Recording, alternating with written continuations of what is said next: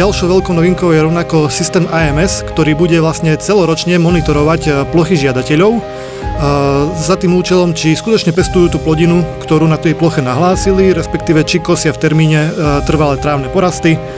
A tou najvážnejšou novinkou určite je predkladanie, mohli by sme to ľudovo nazvať takého súpisu obhospodarovanej pôdy alebo súpisu vlastných a prenajatých pozemkov alebo užívaných pozemkov.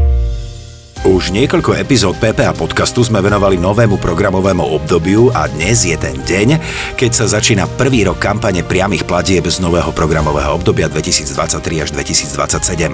17. apríl je prvý deň, kedy môžu príjimatelia priamých podpor posielať svoje žiadosti. Viac nám povie riaditeľ sekcie priamých podpor Michal Sousedek. Dobrý deň, vítam Dobrý vás. deň, prajem. Začneme teda informáciou, čím je tento deň pre žiadateľov dôležitý. Ako sme povedali, 17. apríl je prvý deň, kedy si môžu žiadatelia podať žiadosti o priame platby, tzv. tú jednotnú žiadosť na rok 2023 ktorá predstavuje žiadosť o platbu za hospodárenie v roku 2023, ktoré žiadatelia už začali a v podstate budú realizovať počas tohto hospodárskeho roku. To sa deje asi každý rok. Áno, tieto žiadosti sa podávajú každý rok s tým, že k ich vyplácaniu platobná agentúra môže pristúpiť od 1. decembra toho roka, v ktorom sa podáva tá žiadosť a e, mala by vyplatiť 95% do e, nasledujúceho kalendárneho roka do júna, do 30. júna. E, rok 23 však je špecificky tým, že ide o prvý rok nového programového obdobia, ktoré má ako keby nové požiadavky, nové nároky na poľnohospodárov, ale aj nové pravidlá. A toto obdobie bude trvať minimálne do roku 2027 a tieto novinky sa budú postupne implementovať v priebehu tohto obdobia. Aké budú najväčšie zmeny a novinky? Noviniek je mnoho. Uh, mohli by sme začať uh, tým, čím sme už minulosti, čo sme už v minulosti spomínali a to je elektronické podávanie žiadosti pre právnické osoby. Do budúcna je plán, aby toto elektronické podávanie žiadosti bolo pre všetkých našich žiadateľov. Takisto veľkou novinkou uh, sú ekoschémy, o ktorých sa takisto už veľa diskutovalo a ktoré majú, e, ktoré majú to plnohospodárstvo priblížiť, e, priblížiť prírode, priblížiť zelenším postupom. A ďalšou veľkou novinkou je rovnako systém AMS, ktorý bude vlastne celoročne monitorovať e, plochy žiadateľov za tým účelom, či skutočne pestujú tú plodinu, ktorú na tej ploche nahlásili, respektíve či kosia v termíne trvalé trávne porasty a tou najvážnejšou novinkou určite je predkladanie, mohli by sme to ľudovo nazvať takého súpisu obhospodarovanej pôdy alebo súpisu vlastných a prenajatých pozemkov alebo užívaných pozemkov. Toto doteraz žiadatelia nemuseli robiť? V podstate nie je to úplne nová povinnosť.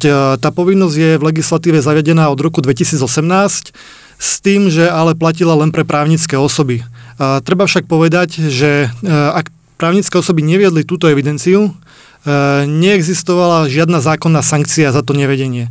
E, novelizáciou v roku 2022 sa to zmenilo e, tým spôsobom, že túto evidenciu musia viesť všetci žiadatelia o priame podpory, to znamená aj fyzické osoby, ktoré sú našimi žiadateľmi, nielen právnické osoby. A čo je tiež novinkou, že musí byť predložená k žiadosti o priame podpory, respektíve v roku 2023 a bude môcť byť predložená až do 31.7. Čiže tie sankcie ako keby sa tam nastavili, síce nie sú priame za nevedenie evidencie, ale je predpoklad, že ak ten žiadateľ tú evidenciu vedie, nebude mať problém ju predložiť a tým splní teda túto zákonnú požiadavku. Ono, farmári sa často stiažujú, že na ich plochy berú dotácie iní, bez ich súhlasu. Čo môže v tejto súvislosti s týmto urobiť PPAčka? V tejto situácii je potrebné povedať, že tieto problémy vznikajú najmä v podobe dvojitých deklarácií a potom rôznych podnetov, ktoré PPA obdrží. Pri tých dvojitých deklaráciách je nevyhnutné uh, si uvedomiť, že PPAčka nemá tú rozhodovaciu kompetenciu uh, o tom, komu patrí právo užívania v prípade, že sa z predložených dokladov javí, že to právo užívaniu majú obaja žiadatelia. A preto PPAčka pristupuje k tomu takým spôsobom, že bude využívať túto evidenciu predovšetkým v týchto konaniach aj z toho titulu, že na Slovensku je uh, veľká rozdrobenosť poľnohospodárskej pôdy, a v podstate komasácie, ktoré by tento stav mali napraviť, si vyžadujú veľa času, vyžadujú si veľa peňazí. A čím sú rozdrobenejšie, tým viac pochopiteľne. A teda využijeme to predovšetkým len pri tých sporných plochách. Pri tých sporných plochách, ako som teda povedal, my nemôžeme rozhodnúť, komu patrí právo užívania, ak sa javí u obidvoch. Čo môžeme ako PPAčka urobiť je, že si vyžiadame doklady, ktoré by toto právo pre užívanie mali preukazovať a len skontrolujeme, či majú tie náležitosti, ktoré by mali mať. Napríklad nájomná zmluva ako taká má nejaké úplne základné e, náležitosti očakávané napríklad občianským zákonníkom a teda či e, táto nájomná zmluva e, splňa požiadavky tohto e, prípustnosti tohto dôkazu, teda či má tie základné náležitosti. Teda my nerozhodujeme o tom, či tam existuje alebo neexistuje právo užívania, ak obaja napríklad takúto zmluvu predložia. Toto môže len súd. Potom ešte máme teda tú druhú skupinku, a to sú práve uh, tie podnety, kedy obdržíme uh, informáciu o tom, že na nejakej pôde uh, uh, hospodári uh, nejaký žiadateľ, pravdepodobne bez nejakého nájomného titulu. Uh, tu sú znova nejaké uh, aspekty, ktoré my musíme zohľadniť. V prvom rade, že či je tá plocha samostatne obhospodariteľná alebo nie, to je veľmi dôležitý aspekt. A takisto dôležitým aspektom je, aké, aké je vlastníctvo k tomu pozemku, ktoré, ktoré, ktorý je potenciálne obhospodarovaný bez nejakého právneho titulu. Uh, pretože pri uh, spoluvlastníckých pozemkoch, čo je drvivá väčšina na Slovensku, uh, sa uplatňuje tzv. väčšinový princíp. To znamená, že o hospodárení s nehnuteľnosťou rozhodujú vždy spoluvlastníci podľa veľkosti spoluvlastníckých podielov nad polovičnou väčšinou. Čiže ak si ten e, hospodár zazmluvní túto nadpolovičnú väčšinu, získava toto právo hospodárenia na tejto ploche a samozrejme môže byť nejaký menšinový vlastník, ktorý je nespokojný, avšak ten e, nemôže tvrdiť automaticky, že na ako keby jeho čiastke, ak tak nazveme, sa hospodári bez právneho titulu, lebo ten právny titul tam teoreticky môže existovať. A to sú teda rôzne aspekty, ktoré my musíme pri skúmaní týchto podnetov zohľadniť ako PPAčka. PPAčka ale prišla s absolútnou novinkou, bude žiadateľom poskytovať konzultácie. Ako to asi bude vyzerať v praxi? V praxi to máme nastavené tak, že sme e, na regionálnych pracoviskách v rámci celého Slovenska vyhradili e, konkrétne telefónne čísla, e, mailové kontakty a pracovný čas dvakrát do týždňa s tým, že sa môžu na nás obracať žiadatelia s potrebou konzultácie, ale aby sme to nejakým spôsobom podchytili organizovanie, ak to tak môžem nazvať. Zároveň sme spolupracovali s komorami, stavovskými organizáciami a ďalšími inštitúciami, ktoré združujú poľnohospodárov, aby títo poľnohospodári, ktorí sú združení v týchto organizáciách, komunikovali prednostne so svojou organizáciou, ktorá by mala robiť kvázi taký predfilter a zodpovedať tie otázky, ktoré sa nejako už periodicky opakujú a možno sa nedostali ku každému a na nás uh, posielať vlastne, alebo na nás posúvať len tie otázky, na ktoré nevedia ani oni odpovedať.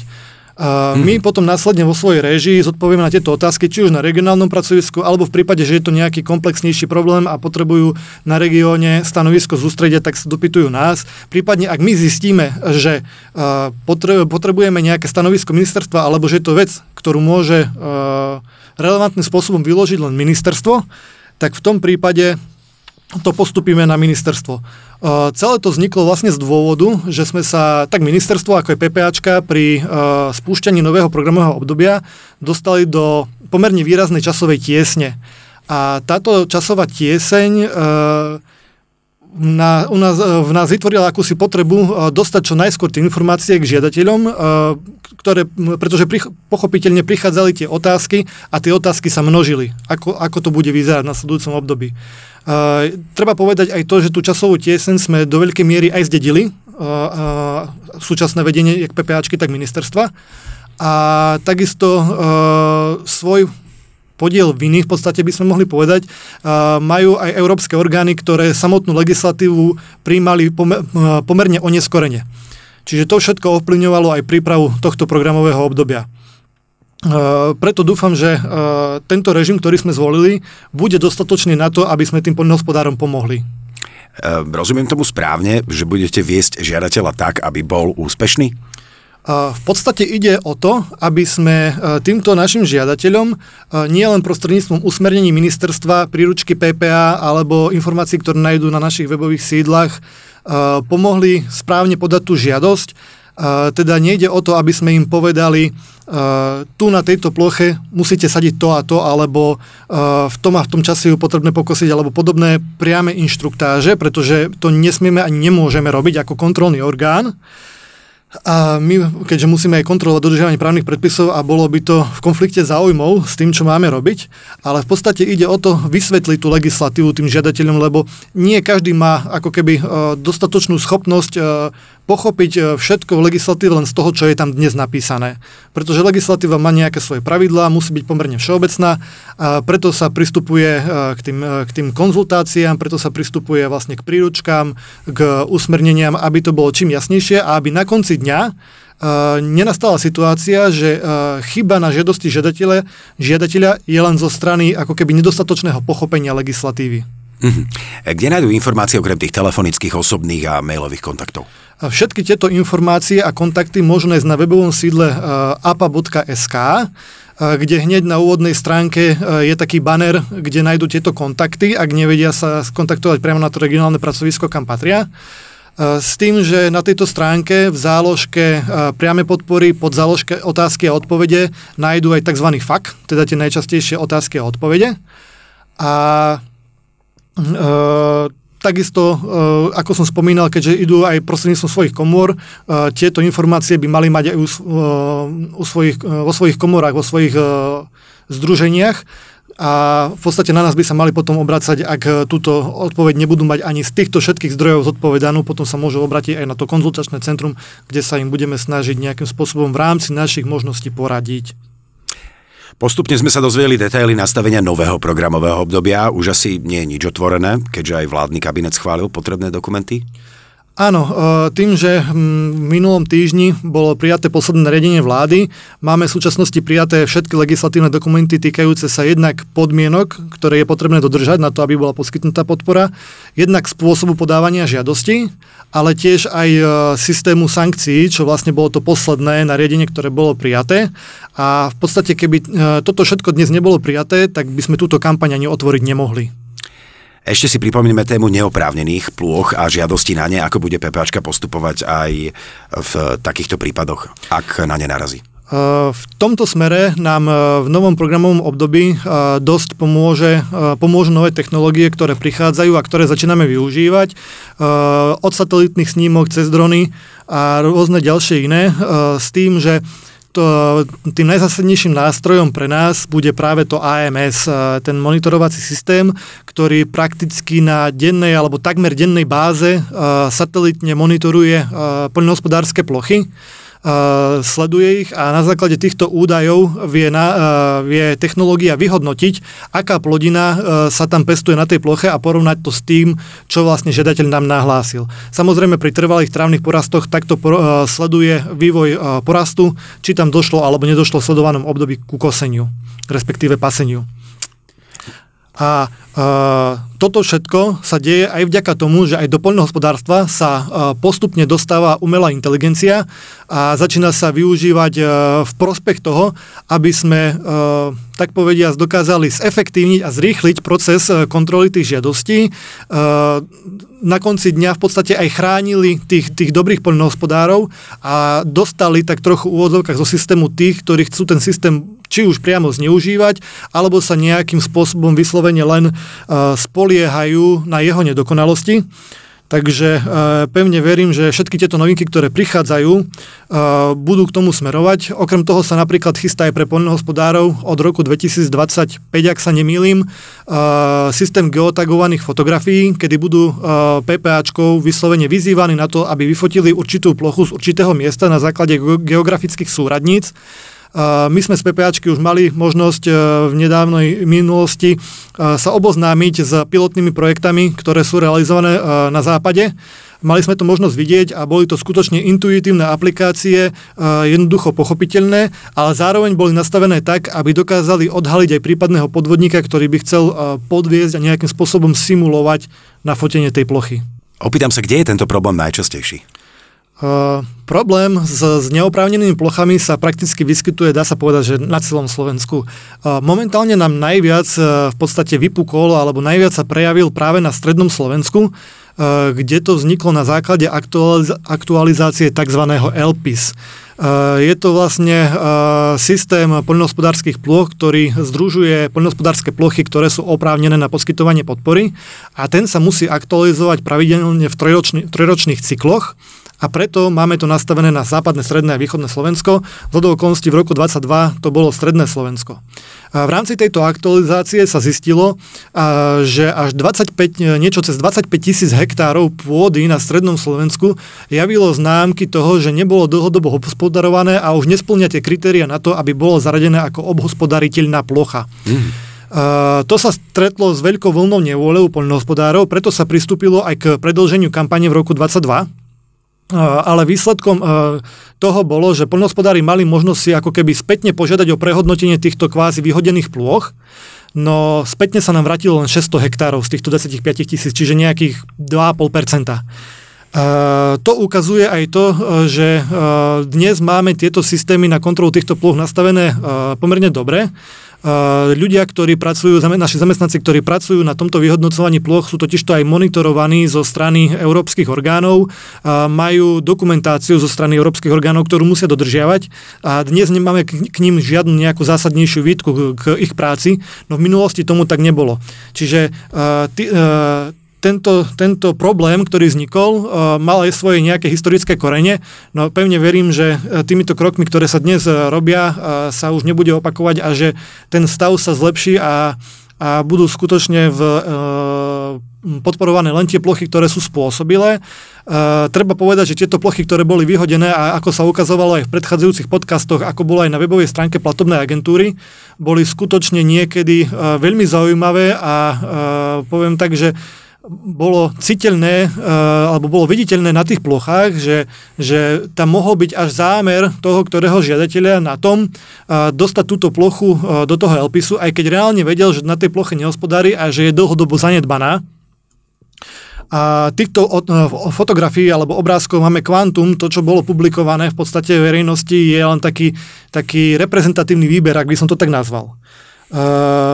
Preto dúfam, alebo teda dúfame e, na PPAčke, že e, celý tento proces, aj to vylepšenie všetkých tých procesov, ktoré sa u nás udialo, e, tak ako som spomínal, bude odrádzať rôznych špekulantov alebo podvodníkov k tomu, aby skúšali zneužívať tento systém. Menili sa aj pravidla v súvislosti s vrstvou svahovitosti? Prečo a ako? V podstate áno, pravidlá z vrstvou svahovitosti, tzv.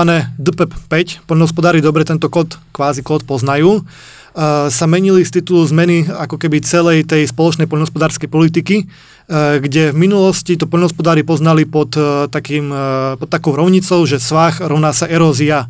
V novom programovom období sa tá erózia mierne zmenila a to tým spôsobom, že rozoznávame vodnú a veternú eróziu samotné kritéria na eróziu sa zmenili. To znamená, že štátny odborný orgán, ktorý nám poskytuje túto kvázi mapu svahovitosti alebo ponovom mapu erózie, vyhodnocoval množstvo aj nových iných aspektov, ktoré v minulosti neboli eh, zohľadňované pri vyhodnocovaní tejto erózie.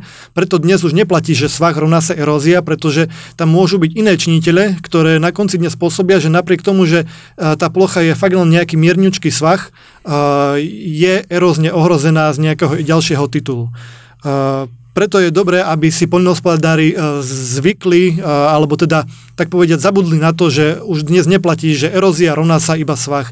Je tam proste veľa činiteľov, ktoré, ktoré tieto eróziu spotrebujú, e, spôsobujú mm-hmm. a teda treba dodržiavať tieto pravidlá, ktoré sú stanovené vo vzťahu k erózii my ako PPAčka nemáme možnosť eh, nejakým spôsobom zasahovať do tejto vrstvy, pretože je to eh, iná odborná inštitúcia, ktorá je oprávnená robiť túto vrstvu, tá nám ju dodala. My musíme ako keby eh, rešpektovať to rozhodnutie pochopiteľne, pretože je to úradné rozhodnutie iného úradu a teda v prípade nejakej nespokojnosti zo strany žiadateľov musia sa obrátiť na iné inštitúcie, či to bude prípadne ministerstvo, či to bude priamo tá inštitúcia, to už je teda na nich. Na záver ešte jedna otázka. Bude nové programové obdobie aj takým novým reštartom PPAčky? Ja si myslím, že ten reštart sa už začal, že ten reštart nezávisí od tohto programového obdobia. Ja pevne verím, že to nové programové obdobie na to využijeme, aby ten reštart alebo to zlepšenie PPAčky bolo výrazne citeľné aj vo vzťahu k poľnohospodárom. Aby fakt tá PPAčka bola pre poľnohospodárov transparentnejšia, aby bolo jej konanie predvídateľnejšie. No na vrchole toho všetkého pre PPAčku v prvom rade musí byť ochrana finančných záujmov Európskej únie.